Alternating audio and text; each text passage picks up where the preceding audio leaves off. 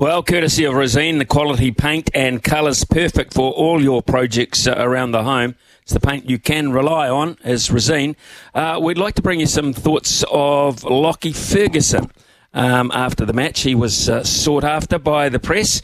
Sat down with him and uh, answered a few questions regarding an overall match report, his personal performance, uh, the performance of uh, Tim David, maybe Rachin Ravindra, some thoughts on that as well, and also, of course, the Australian bowling tactics. Here's Lockie.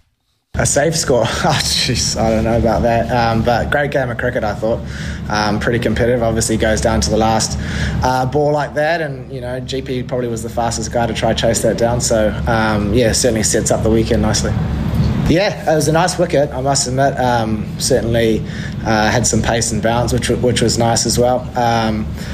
Um, yeah, and, and obviously um, joining the Black Caps again, uh, having some injuries, um, but yeah, always nice to join this group. Um, looking forward to the next few days. Yeah, look, I think every team kind of has that guy, uh, which is exciting for the game. Uh, makes it interesting for us bowlers, challenging of course, but you know, we've got people like Glenn Phillips, Mark Chapman who can hit. Obviously, Tim's very good and, and he plays a lot of T20 cricket, which I ha- think helps sort of his mindset in those scenarios. He's probably played them a lot more potentially than other players, and um, certainly that experience gives him a lot of confidence. And you know, he did the job tonight. Um, so certainly back to the drawing board a little bit for us going into the weekend, but at the same time, hell of a game of cricket um, with over 400 runs scored. Um, but yeah, we'll have to reassess for Friday. Yeah, says that he's got a, a hell of a head on his shoulders. I think um, he's had a great year um, in all formats. He was great for us. The World Cup was amazing.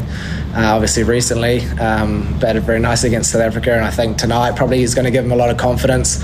He would say probably hasn't had the, the, best start to a T20 campaign, but we know the talent that he has, and you could see it tonight with the sixes he had, and he's got a lovely swing of the bat. So I'm sure he'll play a big part uh, in the next few games.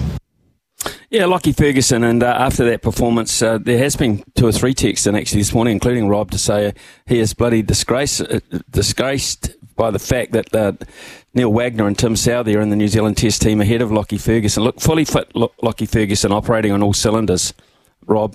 Uh, I, I think he'd be very much in the mix because we need that 145 to 150 element. I mean, every fast bowling side should have people who can get it up well in advance of 140, at least one player.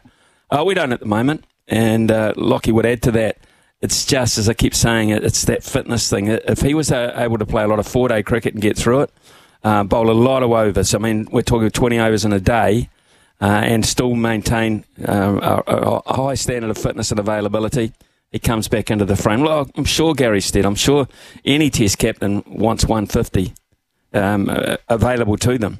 It's just that you, you need to be making sure that you you have uh, the, the guy available for a long period of time. Can't have him breaking down day one, day two hamstrung too much. Uh, it is uh, 11.06 here on SENZ, and uh, we're just, uh, our cricket, of course, is uh, brought to you for Resene paints, for quality paints, colours, and expert advice. You can always trust Resene, and that is a sure bet.